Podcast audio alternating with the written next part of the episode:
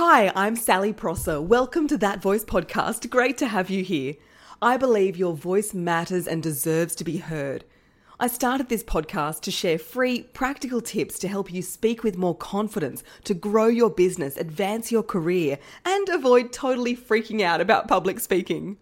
As a former TV journalist and company spokesperson, qualified speech and drama teacher, TikToker, and general lover of life, I know firsthand about the power of showing up with confidence.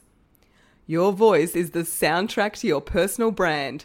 Are you ready to turn it up? Welcome back to That Voice podcast. Woohoo! Big welcome. I have not been here for two weeks. I was busy focusing on getting my six week voice makeover underway. You know, I probably could have got episodes out for you, but I've been guilty of putting too many things on my plate. Probably my whole life. Maybe you can relate. So I'm really glad I gave myself some breathing room. And perhaps you need to hear this today that yes, you have permission to give yourself breathing room. Take things off your plate. Say no to a few things. Relax a little bit and don't even feel guilty about it. so I'm feeling very rested. And look, part of the reason for that is I had corporate workshops planned for Sydney and Melbourne, which had to be postponed because of COVID travel restrictions. And so I had a bit of time pop up in my diary that I wasn't expecting. Now, speaking of COVID, today's guest is Dr. Ambi Sood. Now, Dr. Ambi Sood is an emergency doctor who's dealing with COVID on the front line. It can be really hard to communicate with patients at the best of times, with things like being hard of hearing, vision impairment, a language barrier perhaps. And if you're seeing an emergency doctor, you're probably pretty stressed. so, add to that all the PPE, the suit, the mask, the plastic shield, and it is a real challenge, which Ambi explains. You know, how do you ensure that you're heard and understood beneath all that? You'll find out. Now, the other reason I wanted to chat to Ambi is she's not your typical doctor. She is a fashion queen and empowers women through her social media. Often I'm watching her Instagram stories to see how I could better condition my hair, something I definitely need to do. Uh, Ambi's also incredibly fit. That's how we met, by me trying to keep up with her at Inspire Cycle. but first, quick question. Are your speaking skills holding you back in your business or career? Or are they sailing you forward? Are you thrown into speaking situations with no idea what the hell to do? Are you struggling to have influence to get your message heard across the meeting table or through the camera lens? Is you, I would really love to invite you to join my membership community, Members Only. It is packed with practical tips about all aspects of voice and presentation. I hold monthly events, including masterclasses, hot seat coaching, and open mic, which is your chance to practice your upcoming speech or run something by me. We're on our own Mighty Networks app, so you're off the noise of social media and you get an instant fan club led of course by me. And if you join yearly or lifetime, I also ship out a welcome gift to you. So stop flying blind and hoping for the best when it comes to your voice and speaking. Join us in members only. The link is in the show notes or head to sallyprosser.com.au to join us. Okay, let's dive into today's episode. Dr. Ambi Sood, it is such a pleasure to welcome you to That Voice podcast. Thank you so much for having me, Sally. So, to kick off, just give us a bit of a rundown of who you are and what you do.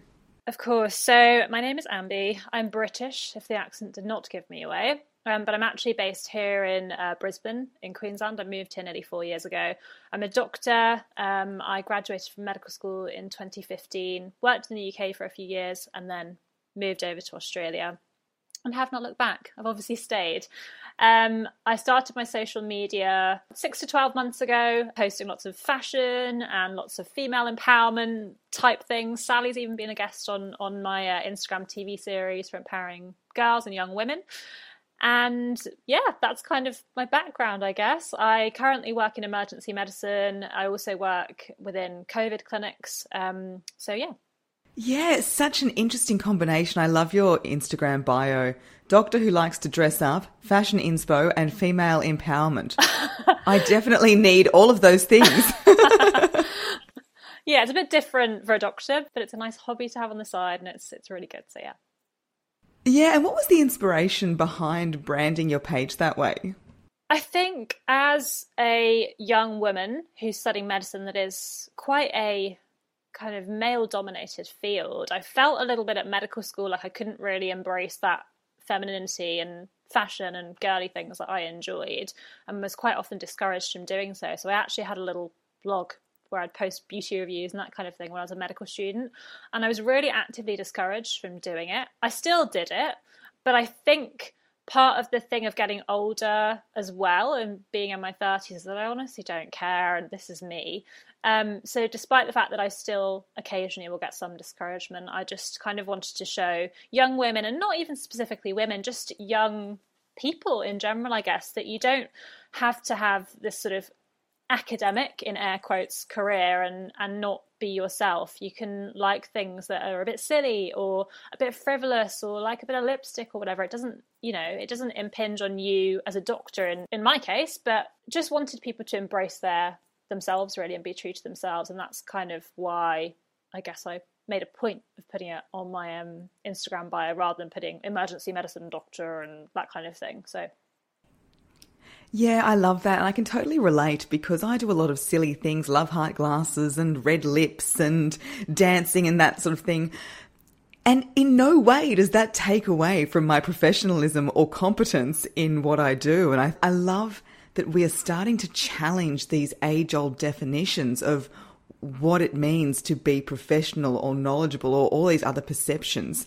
And I'm guessing, I don't know for sure, who who were these people who were discouraging you from going down that path?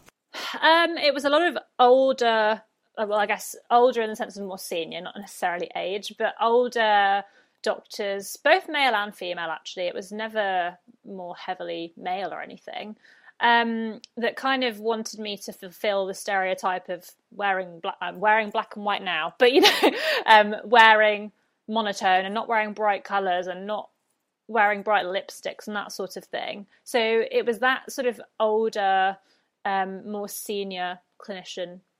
But yeah, that was kind of the sort of person that generally would discourage me. And I did get the odd comment from patients and things as well, but it was never actually that negative. It was just sort of like, oh, I've never seen a doctor like you or a medical student like you, where I'm coming in in canary yellow with pink lipstick on and, you know, that kind of thing. So it was a mix, really. Yeah, I love that. And keeping in mind as well, I guess the people who do discourage and, and criticize even, they're just going on their experiences that they've had in their lives. And I guess the medical industry, like many others, are changing with the times? I think people of sort of our parents' generation and even 10, 20 years older than us had this thing of sort of male clinician or doctor in a white lab coat, you know, wearing a suit and a tie. And that's just not the way it is now. It's 2021. Things have changed quite a lot. There's a lot more women in medicine, um, and amongst other things. So, you know, I think we have to embrace that and, as you say, move forward with the times. Yeah, absolutely love it. Let's take let's let's change tack a little bit. Oh my goodness, that's a bit of a tongue twister, isn't it? Let's change tack. I would love to talk about voice. So first of all, as a doctor, do you have any good hacks for us if we've got a bit of a sore throat? Well, in the midst of a pandemic, I'm going to have to start with the party line that if you have a sore throat, you should probably get a COVID swab and just check that there's nothing infectious going on. So that's the first thing that I'm going to say first and foremost. Moving on from that, basic, simple pain relief for things like paracetamol and Nurofen are really good for sore throats. And actually keeping your throat really lubricated and hydrated. So whether that's with lots of fluids, warm or cold, whatever you prefer. Um, even lozenges and that sort of thing are good for actually help lubricating um, the throat and the vocal cords and things.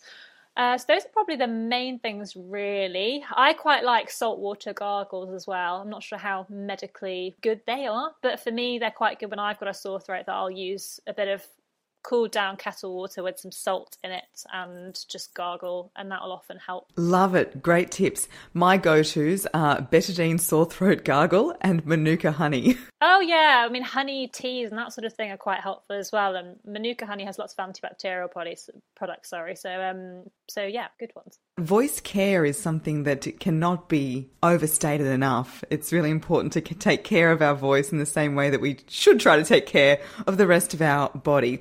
Although, Ambi, I couldn't get to inspire this week because of lockdown. So that's my excuse for no exercise this week. Ambi and I know each other because we cycle together. Um, Ambi a lot more proficiently than I. Oh, but it is a good workout. Okay, so what about when you're speaking to patients? I imagine that a lot of the time they're feeling quite stressed, especially in emergency. How do you speak? Do you adopt any vocal techniques to help calm the situation and make the patient feel more at ease? Of course. So I think there's a couple of things that we need to consider, and I'm going to almost talk about pre and post pandemic because the addition of PPE makes things that much harder with communicating to your patients. Um, so, for those of you that don't know, PPE is the medical grade protective personal equipment that we wear when we're speaking to patients that have respiratory symptoms and or they've got confirmed covid. I'll come back to that in a second. Um, i mean there's lots of elements. Obviously things like body language are a big part of when you're speaking to a patient. Communication is sort of language that you're using. How you speak i'm an absolute sucker for speaking really fast. So I have to be really mindful when I'm talking to patients that I don't speak too fast, I enunciate really clearly, don't use medical jargon. You know, we doctors will throw around medical terms that the average layperson in the street doesn't know. So you have to be very careful with the language. In terms of the voice, I guess making sure you're well heard. So whether that's in a quiet environment sometimes the emergency department does not lend itself well to that, as I'm sure you can imagine. Uh, lots of drunk people screaming on a Friday night and that kind of thing. But I think making sure you're in as quiet and calm an environment as possible, particularly where it comes to breaking sensitive or bad news. Giving time when you're talking, actually. So, actually, lack of voice and not talking is really important. So, sometimes just giving the patient 10, 20, even 30 seconds to collect their thoughts when you've delivered a piece of news. And using that kind of lack of speech as a way for them to collect their thoughts, you don't have to constantly be talking to convey empathy and that kind of thing. Other things, you know, when you get aggressive patients and things, you have to try and remain calm. You can't as you know if you're working in customer services and that sort of thing it's it's similar in that sense. So you have to be careful with how you use your voice i guess in those sorts of instances particularly in emergency where you can get patients that are aggressive. They might be psychiatric patients they might be under the influence of drugs or alcohol. Um, so i think i've definitely improved my communication skills from working within emergency medicine.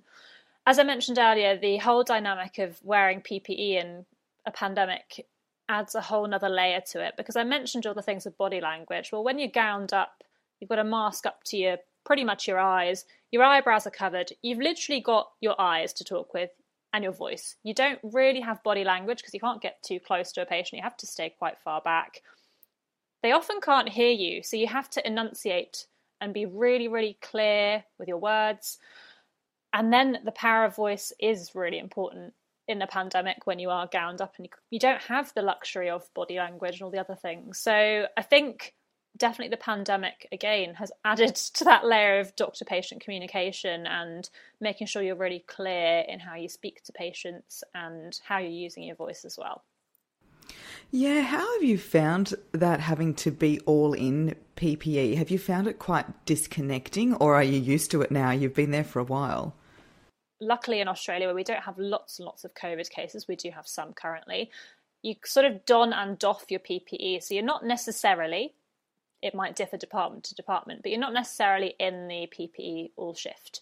So we have got the luxury of taking it on and off occasionally.